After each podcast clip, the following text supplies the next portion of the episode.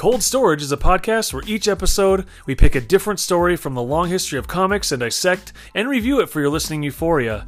Join us as we stumble our way through some of the most important storylines mixed with some of our favorites. Enjoy.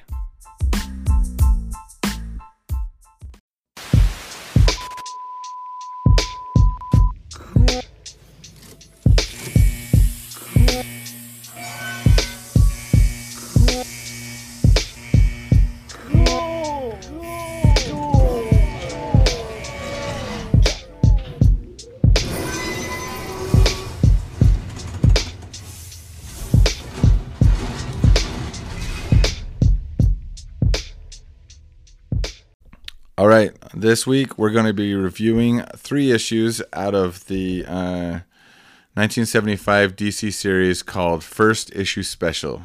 Okay, now what this series was so DC was catching on around this time in 1975 that issue number ones tend to sell more than uh, any issue after that, right? Right. So, uh, Carmine Inf- Infantino, who was the head of DC Comics at the time, uh, thought that it might be a really good idea just to do a series of number ones.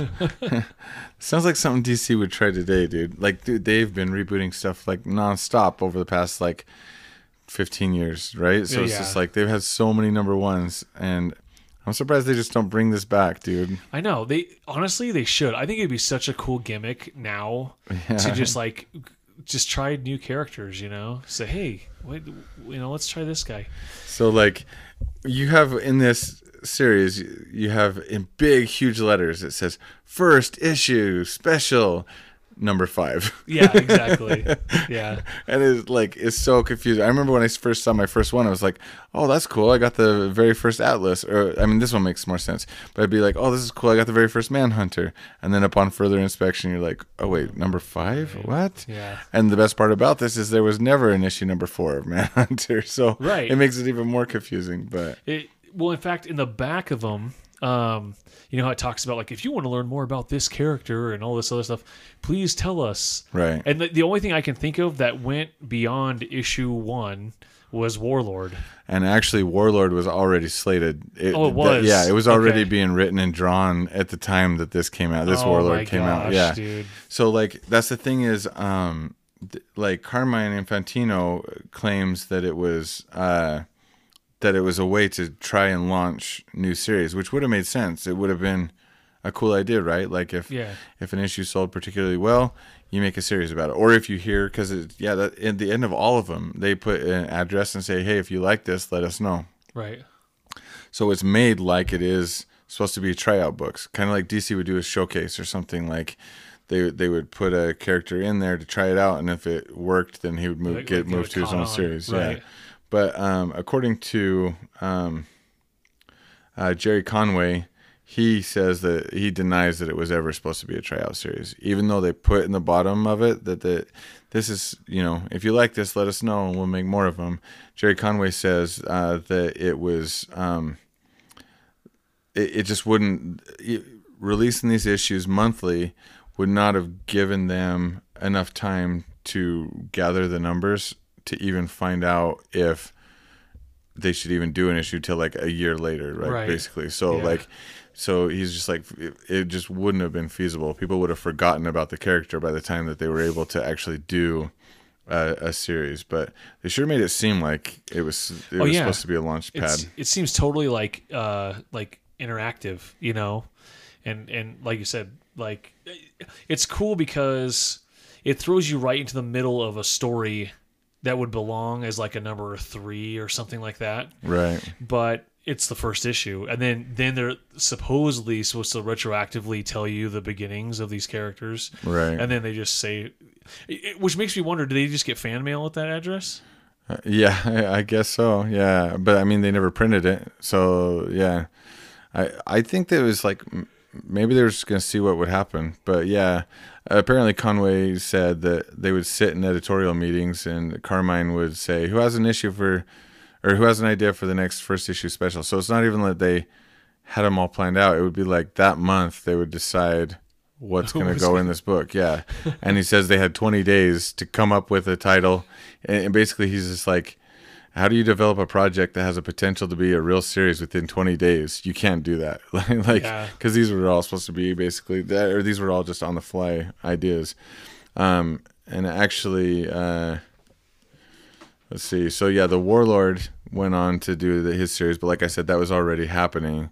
And uh, interestingly enough, there was so the three issues of this that we're going to review tonight are the ones that Jack Kirby did, right? Right. But one of the issues uh, was a New Gods story. Um, like the very last first issue special was Return of the New Gods.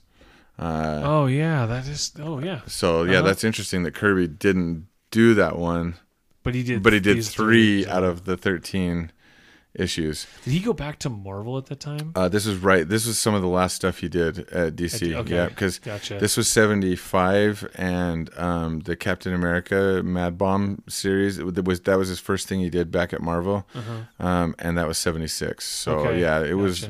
I don't know if it was the last thing, but it was definitely some of the last stuff. And maybe he did leave, and that was an fu to Kirby. It's just Maybe, like because, like. I said, they just came up with these on a month to month thing. Like, what are we gonna do?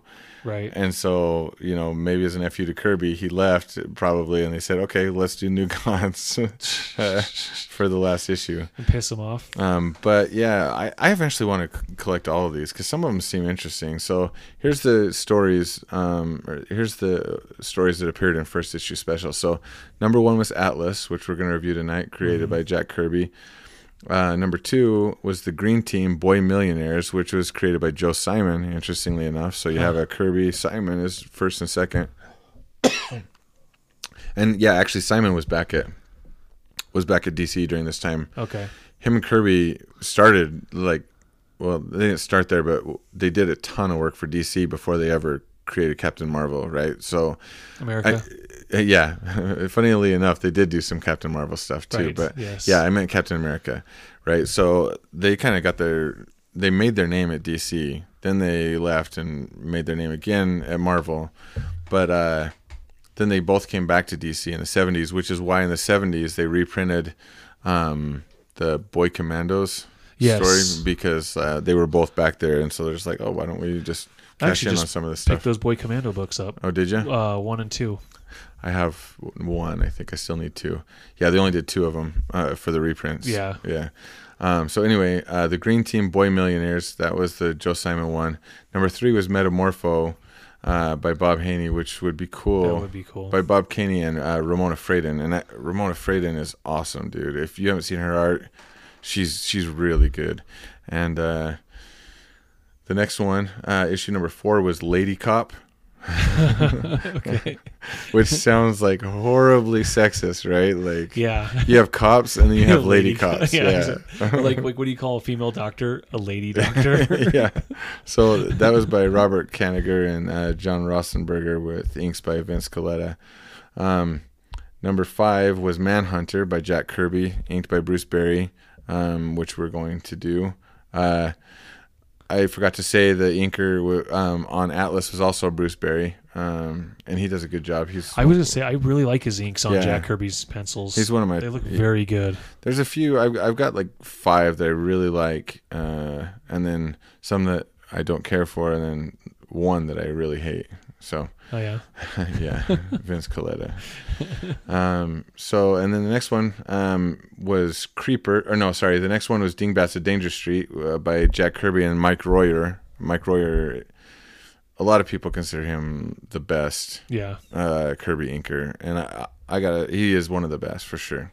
Um, the next one was the Creeper uh, by uh, Michael Fleisher and Steve Ditko, uh, which would have been cool. oh yeah. Then, Yeah. Steve Ditko doing the creeper yeah. would have been pretty rad. Then the Warlord was number eight by Mike Mhm. Grell. Uh, Doctor Fate, The Mummy That Time Forgot, written by Martin Pascal and drawn by Walt Simonson. Uh, That's- that was nine. That's the one that's reprinted in. Oh, is that the one that you I'm pretty sure recently? it's reprinted in. uh, Probably. that. Yeah. Anyway. Um, uh, then number ten was a Joe, another Joe Simon joint called the Outsiders, Us the Outsiders, which I don't know if that is the Outsider Outsiders. Probably not. I would think not. I don't think it is actually because I think Mike Barr created the Outsiders Outside- with, yeah. that were with Batman. The Batman. Outsiders. Yeah. Um, number 11 was Codename Assassin by Gerry Conway uh, and art by the Redondo Studio. Um, number 12 was Starman, um, which is, would be interesting to read. And then, uh, yeah, the last one was The Return of the New Gods. So, yeah, all these were um, supposed to be first issues, and they're really good first issues. They're intros to the character. Uh, and, uh, yeah. And they weren't necessarily like uh, origin stories though either.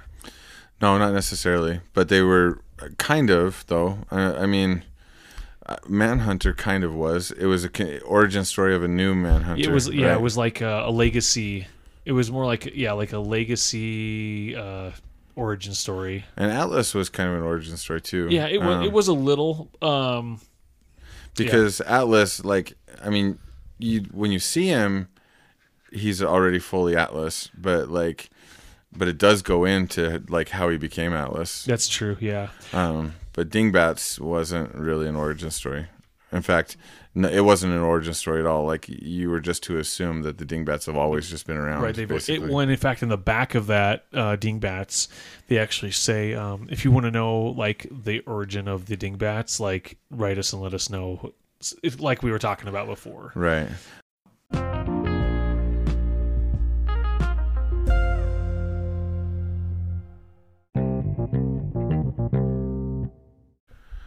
Okay, so as I mentioned, uh, we're going to be reviewing the Jack Kirby, um, the three Jack Kirby issues in first issue special uh, Atlas, Manhunter, and Dingbats of Danger Street.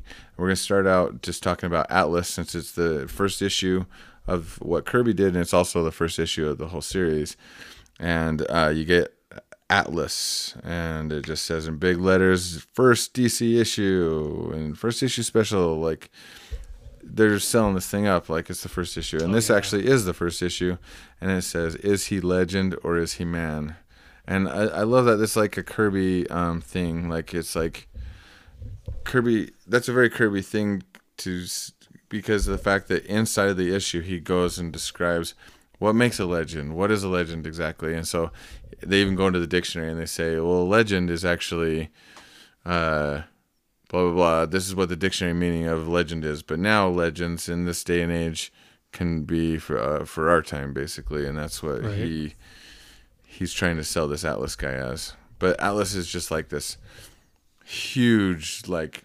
I love how Kirby drew him. He's just he's enormous, dude. Yeah, he like towers over everyone. Yeah, and he's just thick. His chest is and arms are thick. I it's almost like um like the image guys in the 90s would draw all their guys like this, Right. like way too big. Yeah, Uh, exactly. like you think like The Rock or John Cena like times 2, man. These guys are like ridiculously huge. Uh, but it just looks really cool. I just love like how strong that Kirby makes this guy look. I also love his look, like the no shirt, loincloth looking Hmm. with like a yeah, exactly. Yeah, yeah. Why do you Yeah. like that so much? Yeah, I just think he looks awesome, dude. Like the the the helmet underneath the hood, and it's just a hood. Like like it's not a jacket to go with it. It's just a hood. Like Yeah. I love that about him. Well, in this helmet thing that he's wearing, um, it, you do see that like in other Kirby stuff, right? Like like Lightray has a, Yeah. a similar Right. helmet, and then and then actually that's one of the things that uh, Rob Liefeld took from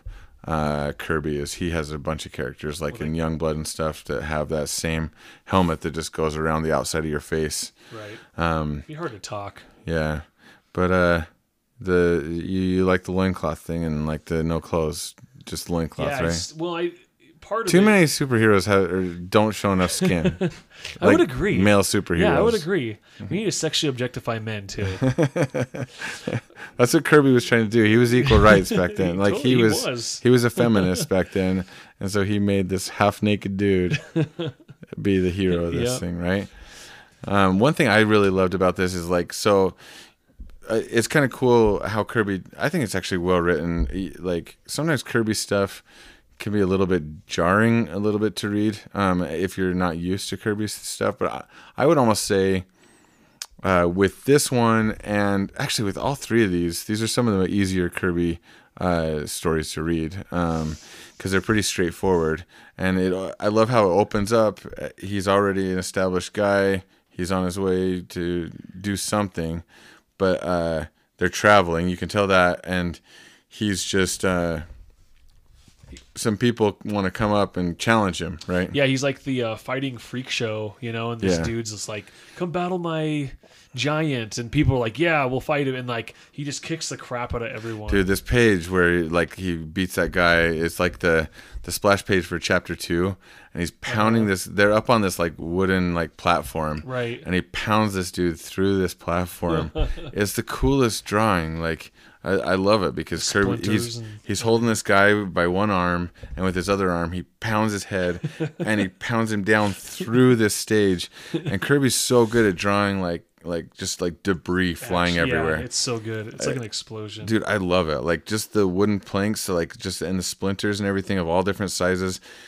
I couldn't. There's no way. Like I, I, I like to draw and stuff. I'm not. I wouldn't call myself an artist, but I could never think. I could never do this. I, I could draw the splinters and stuff, but it just wouldn't look so dynamic. It just, yeah. I just I love that page so much. Crazy. The the uh, I would say my favorite part of this, and uh, same with Man, is it Manhunt? Yeah, Manhunter, is their very opening page. I mean, this is the like you're going to a first issue of this first brand new series, Mm-hmm. and the first opening page is just this double page splash. Oh yeah, that was a Kirby thing too. Yeah, yeah. yeah. Kirby would do that in a, a lot of his stuff. He would either have a full page or a double page splash for like all of his stuff. He, I don't know if he's the one that invented that, but he certainly like made it his. Definitely. And this is um, this was some of the last stuff that Kirby did for DC. So when he came over to DC, he started doing uh, just a couple of weird little projects. Um, and then the first main book he got put on was the uh, Jimmy Olsen, um, Superman's pal Jimmy Olsen, and that's where Kirby just started infusing all of his crazy ideas into this like boring book, right? And then he went on to do um, the new gods, the rest of the fourth world stuff.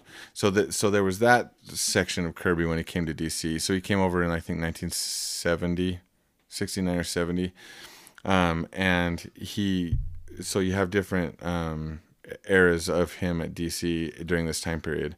You have the fourth world area, which was the first stuff he did, right? So Right. you had 1970 to 73 or whatever, where he was doing Mr. Miracle and he was doing Forever People. And uh, then that stuff all went away. And then you have, uh, after that, that's the next wave of Kirby stuff. So that's where you get like the Demon and Kamandi and Omac. Omac and that kind of stuff. Yeah. Yeah. And then this here, this first issue special stuff, this is right at the tail end of that, right? So, um, he's basically done with DC at this point, uh, and the year after this, he goes back to Marvel. So, uh, but this to me is like the height of, uh, Of Kirby's, Kirby's- art. Yeah, yeah. like. I- mean, this it, that whole DC period actually from seventy to seventy five to me is my very favorite Kirby. Oh, for sure. It's And when he first came back to, sorry, go ahead. No, I was gonna say it, it's great. I mean, and, um, you can see that a little bit too, like when he did, um, like Captain Victory, and he Mhm. did um, what else did he? He did another series um for Pacific Comics, too. Silver Star. Silver Star, yeah. Yeah. And so you can you could still get some of that flavor. I feel like from this DC era into those, even those were like ten years later because they were like in the you know like mid '80s or whatever. Yeah, see, to me, that's on the other side of the hill. I like, I love that stuff. I love Uh-huh. the Captain Victory stuff and Silver Star, but that's where it, it like I, he's coming down from his peak at that point. Like, even in the even when he went back to Marvel and was doing Captain America and Black Panther, um, like I love I love Kirby's craziness, like his like wonky, ugly faces and everything that in his incorrect anatomy, like as much as the next guy, but during that time, like I've I have most of the Captain America issues he did, and there's just some stuff that just is like, what were you thinking, Kirby? Dude? like I still love it. Like Yeah. to me, I would put any of his panels up on my wall and consider it like the most beautiful art.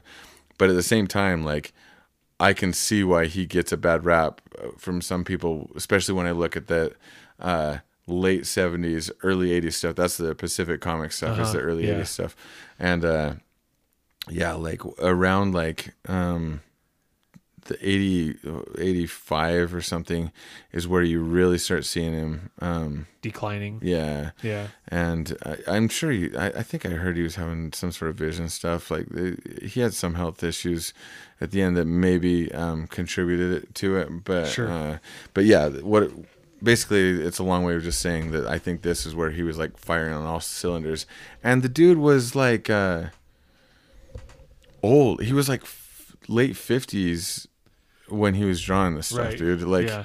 that's crazy that his peak was at late fifties.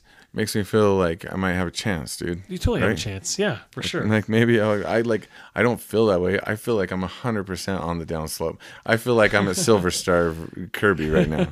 But uh, yeah, no, he was killing it, dude. Even back then. Um, but yeah, this Atlas one. Uh, so Atlas is obviously this is another Kirby thing. Atlas t- comes from mythology, right? Right. Yep. And Kirby's all about the gods. And Atlas was like, what was he? Greek god, something like that. Uh, sh- let's go with that. Yeah. Uh, yeah. um, it- but uh, but this was his take on it. Just like Thor was a god, but they he did He did his, his take, take, which was you know way different than the actual mythology. And he, I think he was kind of trying to do the same thing here. And uh, so one thing I like about this is uh, so it, it goes back and tells his story. He's a little boy. His parents are killed and then he grows up to be Batman. No, Yeah. it could have gone that way. It, it could go either way. You either become Atlas or you become Batman. But uh, he was already really strong as a kid. Like he was like pound, like beating down adults, right? Yeah, he was like a what, like six, seven, eight year old, something Yeah. like that, and like beating up like henchmen of some dude named Hiss or something like that. Yeah. So uh, so his parents get killed. This guy finds him, and then he's like, they go back to his home. They find this like crystal ball, and he. This other guy seems to know that this crystal ball has some sort of like importance, right? Because Yeah. basically he says, "You have this ball. You're the leader now." Right. So they go on this quest to go to the mountain um, to deliver the ring. to the crystal mountain. So this this this crystal ball comes from the crystal, Crystal mountain, Mountain, right? right. Yeah, And so since he has part of the mountain with him, it makes him the leader. yeah. And so then it just goes and tells a story about how he becomes more well known, more renowned. It's kind of like if you ever played Red Dead Redemption, your fame goes up as you do deeds, um, you know, different things, and that's kind of what's happening to him. He's getting more famous. He's saving people. He he holds up a bridge that's breaking. He Um, gladiator battles people. Yeah, that gladiator scene is really cool, Oh, dude. it's way yeah, the action and Mm-hmm. like the the dynamic. Yeah, and just how huge and sexy Atlas is. Oh It's yeah, like in that loincloth. oh, Oh, dude, man. you just see that bare back, man. It gets me going. But I- I noticed too, he doesn't have his uh, hood um, on in that. so- I think that's how he won the helmet. Actually, Yeah, is that gladiator battle? Yeah, Yeah, that is- Yep. Uh, so yep. After that, then he's got his helmet and his hood, and he looks pretty awesome. And then they finally make it to Morador, uh, right, exactly. which is kind of what this feels like, right? It feels a little bit Lord of the Ringsy, because they have to get to this place, and it's surrounded by fire. And the other guy lets him know that that's not real fire. That's just it's like Fire from Planet of the Apes. yeah. So don't worry about it. Yeah, exactly. Wouldn't be the first thing Kirby stole from Planet of the Apes. It's true. So, Yeah. uh, uh, Kamandi uh, has a lot of similarities, if you guys didn't know. But uh, yeah, basically, he comes up to this guy, Hissa, who probably killed his parents, and uh, he's gonna say, he calls, he says, "Who are you?" And he says, "I'm your conqueror, bitch." That's right. Yeah, And and, I was like, Kirby, dude, Yeah. Stop swearing. Yeah. Yeah, kids reading this stuff. Yeah. So yep, and it's cool because each one of these first issue specials, they have the story behind the story, which is just tells about how they came up with it, and and all the Kirby stuff is really like high concept stuff. Like Kirby's just like, can you imagine the world in the future, or like, Right. because he's he's that that's how he thinks. That's how he comes up with all of his stories. Is he's his mind wanders to some place, and he needs to take the reader there, and he he does more or less. Uh, good job on that.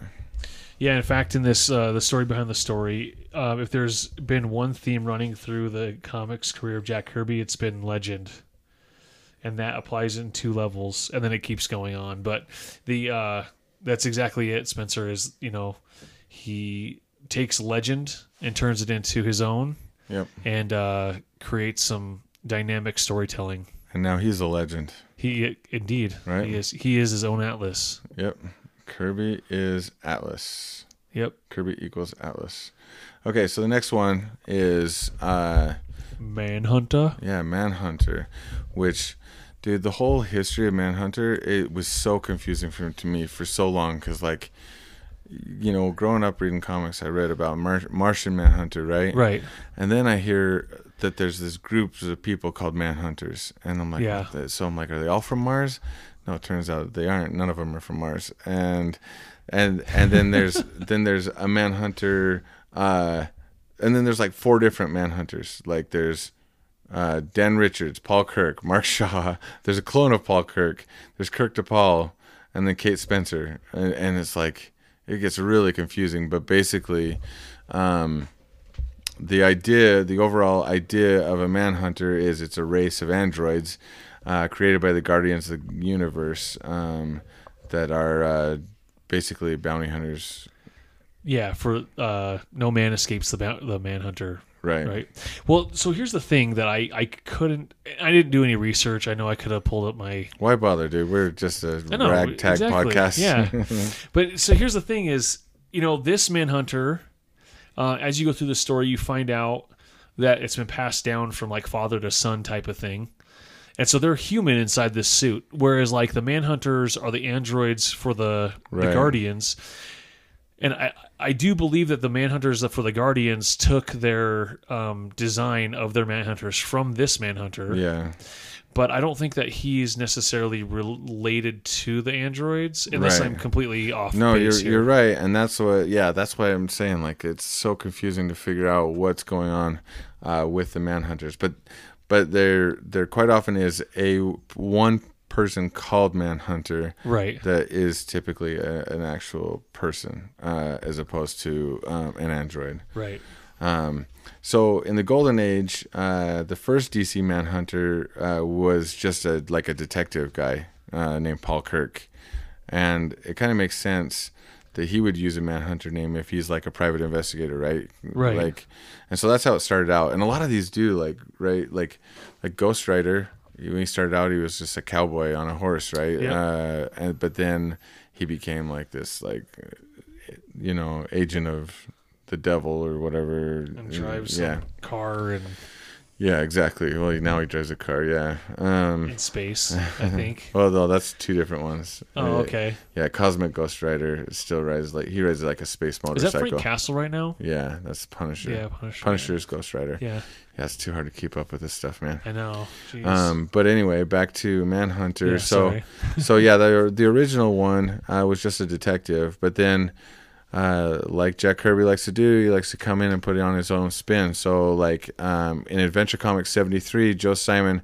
and Jack Kirby created a new Manhunter named Rick Nelson, uh, and he was a big game hunter turned crime fighter.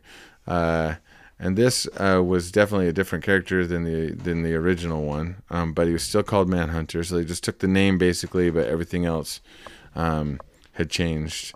Uh, let's see here. was um was his name Kraven the Manhunter? No, that's a different guy. Kraven the Spider Man Hunter. That's right.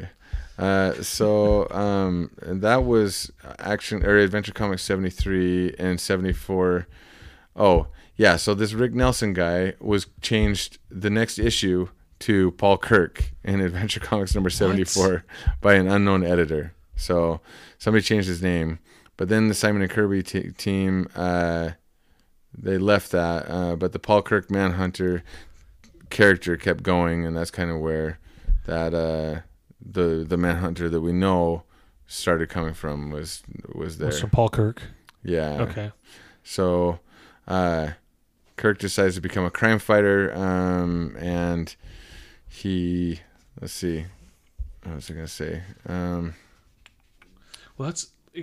I don't know the name of this specific Manhunter.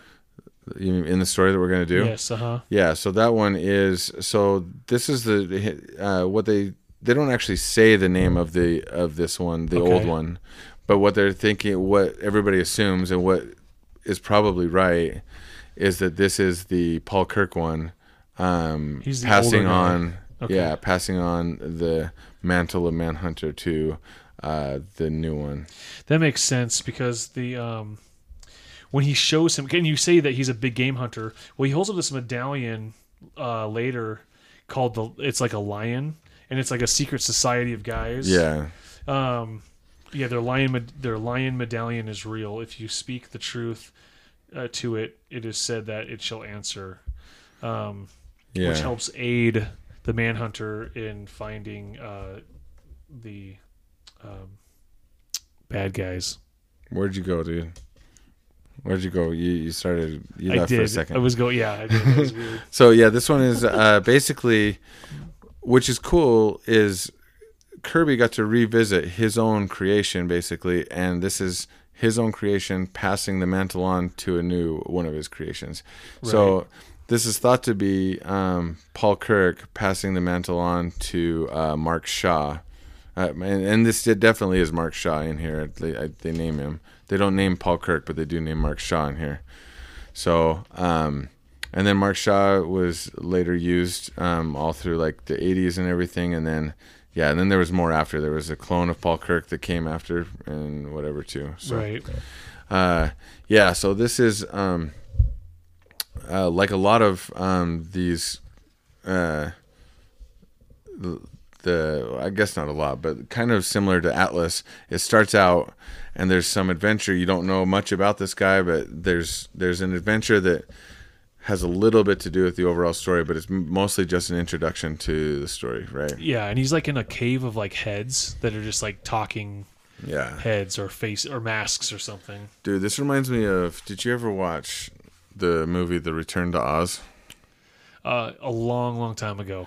Yes. So in there, there's this like witch lady. and It's been a long time for me too, but she can change her heads. She like cuts off people's heads, and she has a room full of heads Uh-huh. that she can just choose a different head to put, put on on every Yeah, dude. Crazy. And that's what this reminds me of. Yeah. Because she he walks into this place and it's so scary. Like this is straight out of a horror comic. oh yeah, dude. it's it's yeah. you just have these like heads and sometimes just even faces. Like it's like the back of the head doesn't even exist right. and it's just and they're talking.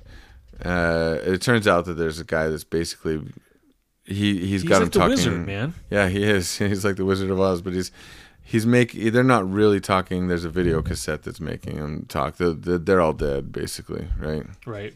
Uh, but yeah, I love that art in that that first one. Uh, that first panel as he's walking into it, and just all of this is just so. Um, oh, and at this point, he has his mask on still, right? Um, and so uh, you don't realize that he's an old guy until after that he takes down this guy who's stealing people's heads and faces. Yeah, and then he take, takes off his mask. He's like, I'm too old for this. So he goes back and um, goes to like the main lion.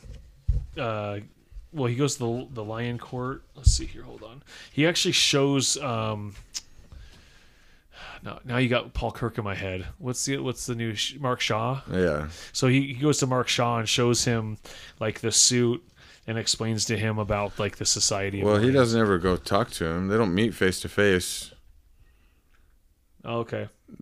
Uh, I mean, I guess there's a in between guy that he's talking Yeah. to. Okay. Yeah, so That's this right, guy, this guy is like a professor or whatever, and he knows about this legend, That's what it was. Yes. and he's telling him about it. And and uh, this Mark Shaw guy, he wants to do something about it, um, but um, he to he wants to do something to help these people that he's reading about. Uh, and then this old guy, he basically is telling him, you know, there's this legend of, uh, it's called the Shan, I think. yeah, The Shan, and then the you need to go to this place and like talk to this lion, and it'll tell you the truth. And so, like at that time, the king is talking to the old man hunter, Paul Paul Kirk, right, and uh, he's like, um, "Look, look at me. I'm old.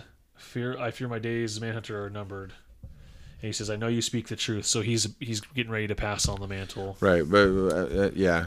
Um, one thing too is this guy's showing shows him that uh, lion medallion, and he says, Oh, "Talk yeah. into this, talk into this thing, um, and if you're worthy or whatever, you can be chose to be the, the next Manhunter. So he talks into it, and then this guy, this Odin like character, um, he talks back to him yeah. through it basically, and then in the mail, the like a few days later, he just gets uh, yeah, it, it says that he's like.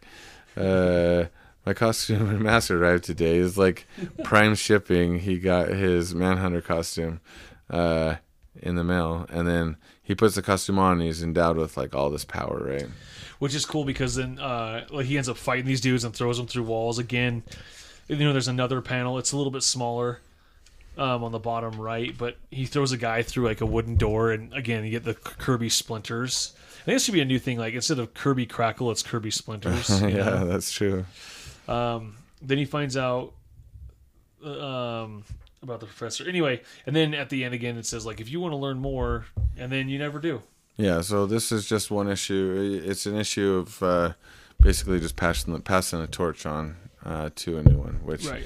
but yeah, it's it's interesting. It's done really well. So this brings us to uh, one of my favorites. Probably. Really? Yeah. The Dingbats of Danger Street. Mhm. So uh, Kirby had a thing about um, doing these groups of boys, right? Like that. Uh, so he had like Boys Ranch, he had Boy Commandos, he had Newsboy Legion, and he has the Ding- Dingbats of Danger Street. So Kirby grew up uh, in New York's like Lower East Side, and where like every boy was in some like street gang.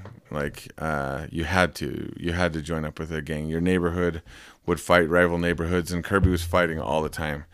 So he he kind of knows this, and so he writes lots of stories about these like boy, these gangs of boys that you know will do things, and his his boys are always heroes, but they're still like a gang. They're still not Kind gangs of like as we know. I mean, Yeah. they, they're not like yeah, they're not like gang Well, gangs gangs when Kirby was growing up is not the same thing uh, as gangbangers became. Yeah, gangs back then were just a group of friends that lived in a neighborhood and got each other's and backs. and would have to yeah defend themselves Right, against hood. others. Yeah, Now, one thing I do want to point out about this is um, non-fat. I tried to see because he said I'm never letting go to this hot dog. I was trying to see how long he holds it. so I'm like going through the pages and I'm like, how long does he hold this hot dog for? And like eventually he just starts to eat it, and I'm like, Oh, okay, so it's like he only holds it for like, I mean, how long is this? How many pages is this thing? Like thirty something? No, twenty. I don't know. it doesn't matter. It's just it's a comic book size. yeah. Anyway, comic book size. Yeah. And um, after like the it's like the first like tenth of the book, he starts to eat it, and I'm like, oh okay. Well, he didn't hold on to it for that long. That's funny. Because I thought it would be funny if Kirby just put this hot dog in there for as you know They as long as he could. through. Yeah. yeah. So yeah, you bring up uh, his name is non-fat, which is the stupidest name ever, but because of that, it's the awesomest name ever. Like when I read it, I'm like, dude, non-fat, and he's wearing a shirt called Skinny Power that has a fist, like with this really skinny arm. Yeah. Like it's like a Black Power fist, but it's like just this really skinny arm. Mm-hmm. Uh, but yeah, the name non-fat, I was just like, oh my gosh, Kirby. But like, I eventually became like started to love that name, and then he's got another guy named uh, Crunch. He's the he's a big strong one. man of it. Yeah. And then Bananas. bananas. Yeah. He's like an Asian kid, right? Right. Yep. He looks like a crazy, crazy Asian.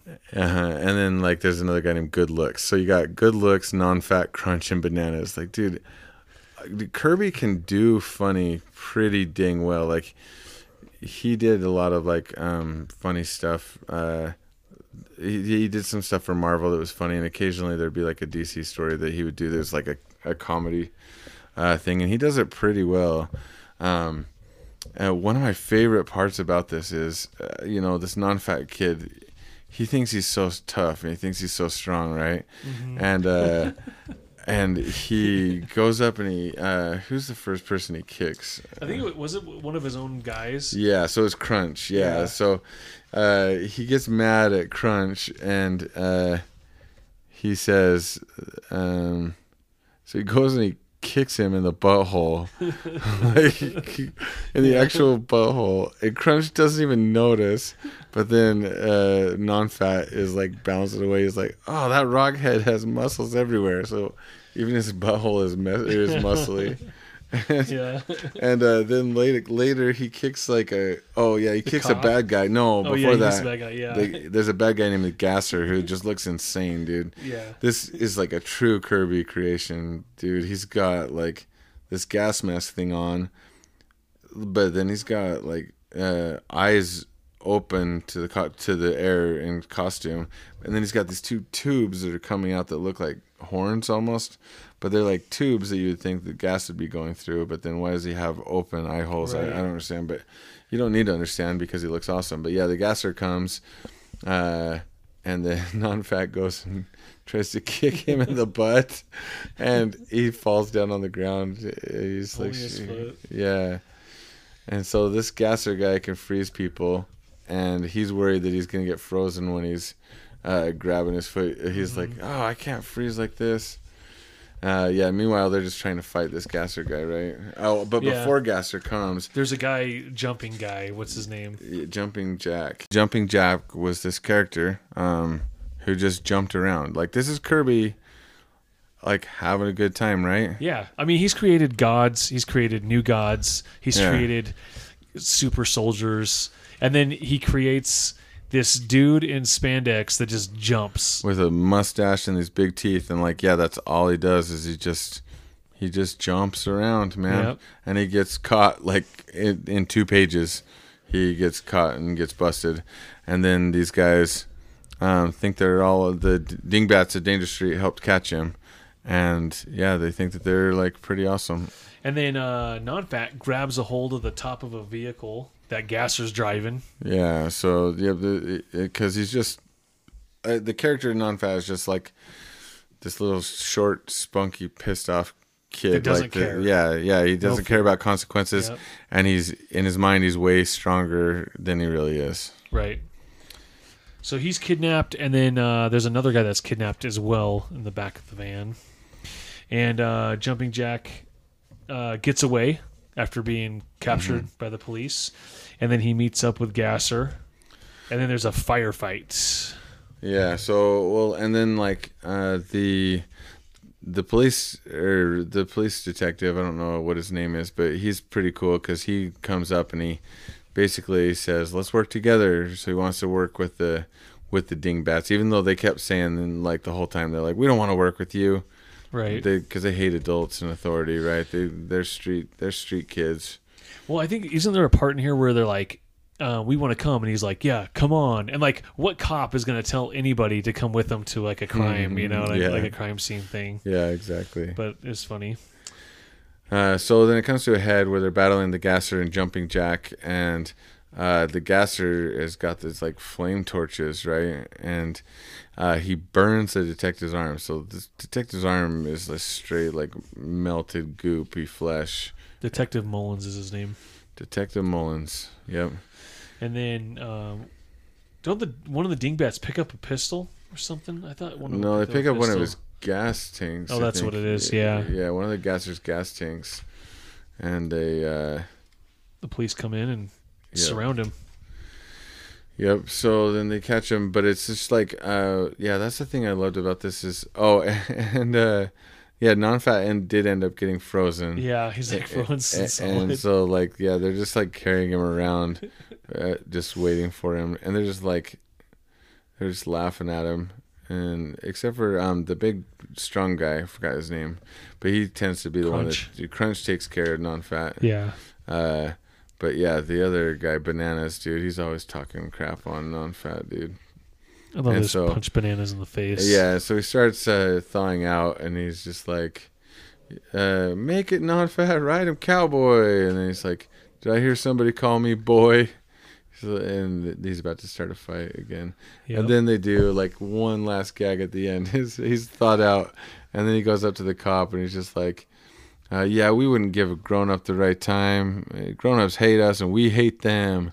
And then he kicks the dude in the kneecap, the the detective, Mhm. and then he just jumps off and grabbing his feet again. and I love that so much. I, I thought this was like, it was really fun. I was skeptical when I first read it. I was just like, Dingbats a Danger Street. It can't be can't be good. It's got to be a joke, right? And, Yeah. Um, but I really enjoyed it. I've been always kind of skeptical of that book, um, just because I don't like the name Dingbats, and it's like a boy gang. I'm not really interested in that, you know, as much. Um, so I was pleasantly surprised. Yeah, Um, it was better than I thought it was going to be for sure. yeah. Um, so it was it was a good read. The thing that I was impressed about is uh, just the fact that Kirby could do lighthearted stuff, and the fact that it's like, it's you know, it's a really pretty easy story. The basically the whole story is like they're on the street, and these two bad guys they get intertwined with these two bad guys. Non-fat gets stolen or accidentally kidnapped, so they arrest of the dingbats because they're his boys. They go follow him, and then they just want to get their uh, boy back Right. but yeah, to do that, they've got to join up with the cops to to battle these two big bad guys. And there's at the very end, it's like a lighthearted kind of like Sitcom almost. yeah, exactly. Yeah. And like you know, the cops understand that these guys, these are just punk kids that think that they're so important, but they they like him. The cops, the cop is nice to them, and likes him, and I like that. I thought that was cool. Yeah. So here's what's even cooler Okay. okay, is Kirby did three issues of this Dingbats of Dangerous Street. Uh, two of them never got published. Okay. So this one actually probably would have gone on to be a series, right? Uh, but but Kirby left DC, and they never got published um, until this year in Oct- this coming October. They're going to be published, and it's it's the last thing that anybody knows of that's a complete Jack Kirby story that, That has hasn't been been pub- published. yet. Really? Yeah.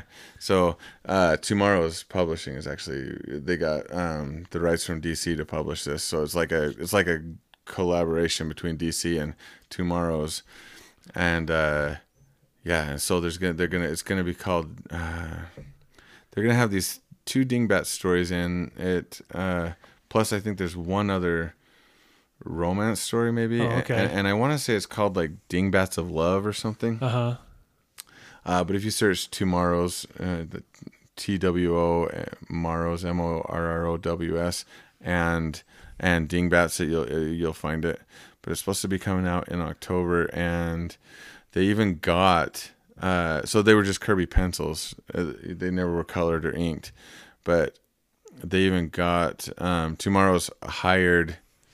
Bruce Berry, I think Bruce Berry to ink it. Really? Yeah. Yeah. Yeah. Oh, you think they're just gonna do black and white? Or you think they'll do coloring? I think they'll just leave it black and white. Yeah, because like I saw the cover of it and it's in black and white. Um, but uh, yeah, it's that's still cool though, man. Like to see something that that is finished but not published. right. Yeah, exactly. And dude, I would love, dude. I want to go on. Uh, I want to go on a trip with these guys again, dude. They're funny, man. So I want to see what else they're up to. Um, it's called uh, Dingbat Love, actually. Dingbat Love. Yeah, and uh, it's coming out. Uh, yeah, I think I said October. Um, that's probably what it is. But uh, it's got two unused Dingbats of Danger Street Tales. Um, oh no, it is colored. Oh, it is. Yeah. Okay. Yep, and it's a, and then there's a story called True Love Divorce, which uh, was an abandoned newsstand magazine that was too hot for its time. So yeah, that one was never published either. And Soul Love is an unseen '70s romance book, so funky, even a jive turkey will dig. The Untouched Inks by Vince Colletta, or uh, the Unretouched Inks by Vince Colletta and Tony DeZuniga. But anyway, it says plus. Uh, let's see. Uh, no, that's not what I thought. Yeah, somewhere I read though that they did hire uh, Bruce Berry to ink some of this stuff, like newly. Like I guess he's still around. So That's awesome. yeah, dude, 160 pages is what it's gonna um, run at, and uh, yeah, dude, I'm really excited for this. Like, it's cool that there's full Kirby issues out there yet that nobody's seen. So yeah. It's definitely gotta I gotta get on that. yep. So I'm for sure gonna get that. So go to twomorrows.com to purchase that. Yes.